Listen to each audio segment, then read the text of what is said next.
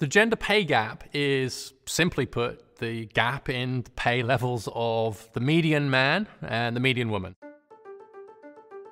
We've seen huge progress in closing the gender pay gap from 64 cents on the dollar a few decades ago to 82 cents on the dollar now. So that obviously represents huge progress by women in the labor market. It's obvious when we think about it for a moment that it's not that doesn't mean all women earn less than all men. And when we look quite hard at the picture, what we see is that 40% of women now earn more than the median man, which was only 13% in 1979. Imagine a world where the earnings of women and men looked exactly the same, it would be 50%. So we're not at 50% of women earning the same as the median man, but we're at 40%. And so what that means is there are a lot of women who are earning quite a lot more than a lot of men. And that's great news. What that means is that we're getting closer and closer to gender equality, even if we haven't got there yet in terms of earnings. The question then becomes why is the gap there? Why was it there before? Why is it there now? And there are a number of things that could be causing the gender pay gap. And the one that's most commonly cited is discrimination, is that women are paid less for doing the same work as men. And that clearly used to be a relatively large factor in the past. It's one of the reasons why we have equal pay legislation to make that illegal for employers to engage in. But as women have progressed, that's become less and less part of the story. A much bigger part of the story has become two really big factors. One, that women are tending to be in occupations that are lower paid, so there's differences in occupation, which we have to understand. But the really big one is differences in child rearing and childcare. So, what happens with the discussions about the gender pay gap is I think quite a lot of misunderstanding. You'll get people on, particularly on the right, saying it's a myth.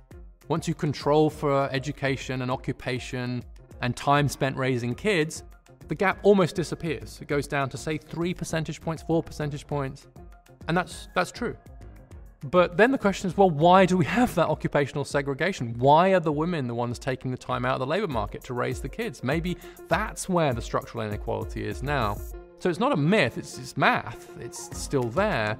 But it's also not true, as many perhaps on the other side will claim, that it's evidence of purposeful discrimination. That's really not the main driver of it anymore, even though that's a popular explanation. You hear the gap and think, oh, there you go, it must be discrimination. But it's, it's not really employer discrimination driving it now.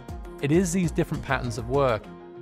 So if we look at the earnings trajectories of men and women until they have children, they look very similar now. There's almost no difference. But then, once they have children, women's earnings significantly decline relative to men.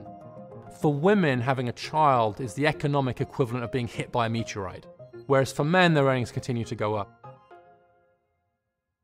There are two big reasons why having kids has this big effect on women's earnings and employment. Number one is the simple one that they take more time out of the labour market to look after kids, especially when they're young. So most women with kids who aren't ready to go to school yet, so they're in the first four or five years of life, are either working part time or not working. That's not true for the fathers.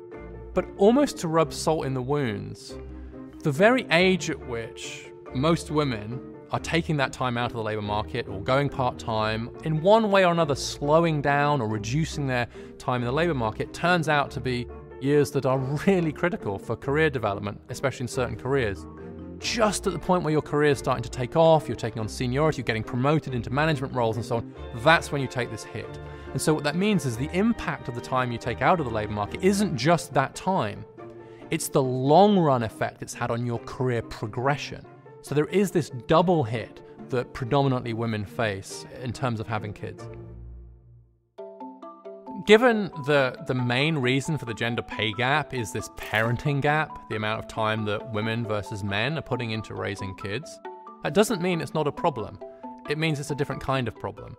And there are various things we should and, and can be doing to address it. Number one is to reduce just how big an impact taking time out of the labor market or working part time has on your career. So, much more generous paid leave, for example. The US is about the only country of advanced economies to not have federal paid leave. The second thing is we can redesign career ladders such that there isn't such a big impact as people just getting to that point where they're going to be promoted.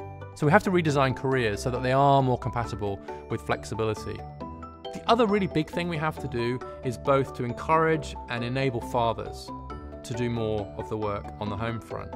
It may well be true that going forward, women will still do more of the care in the very early years.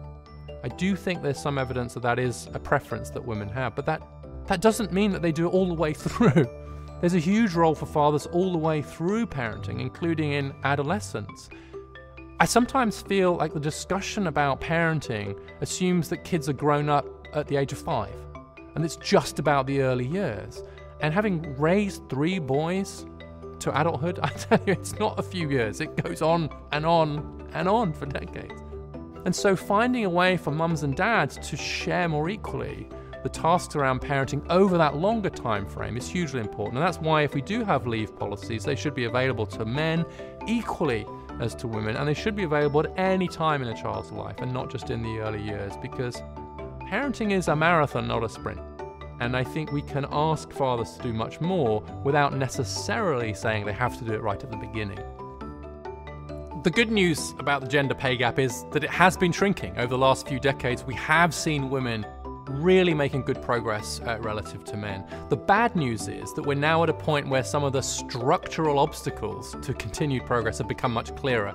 And in particular, the different ways in which forming families and raising kids bears on women's economic progress compared to men. So we've gotten a long way, but We've also revealed now some really deep problems, which are about the very ways in which work and family go together, or in some cases, frankly, don't go together very well, and how that is mostly affecting women. So that means that to make more progress, we're going to have to work a lot harder. Get smarter, faster with videos from the world's biggest thinkers. And to learn even more from the world's biggest thinkers, get Big Think Plus for your business.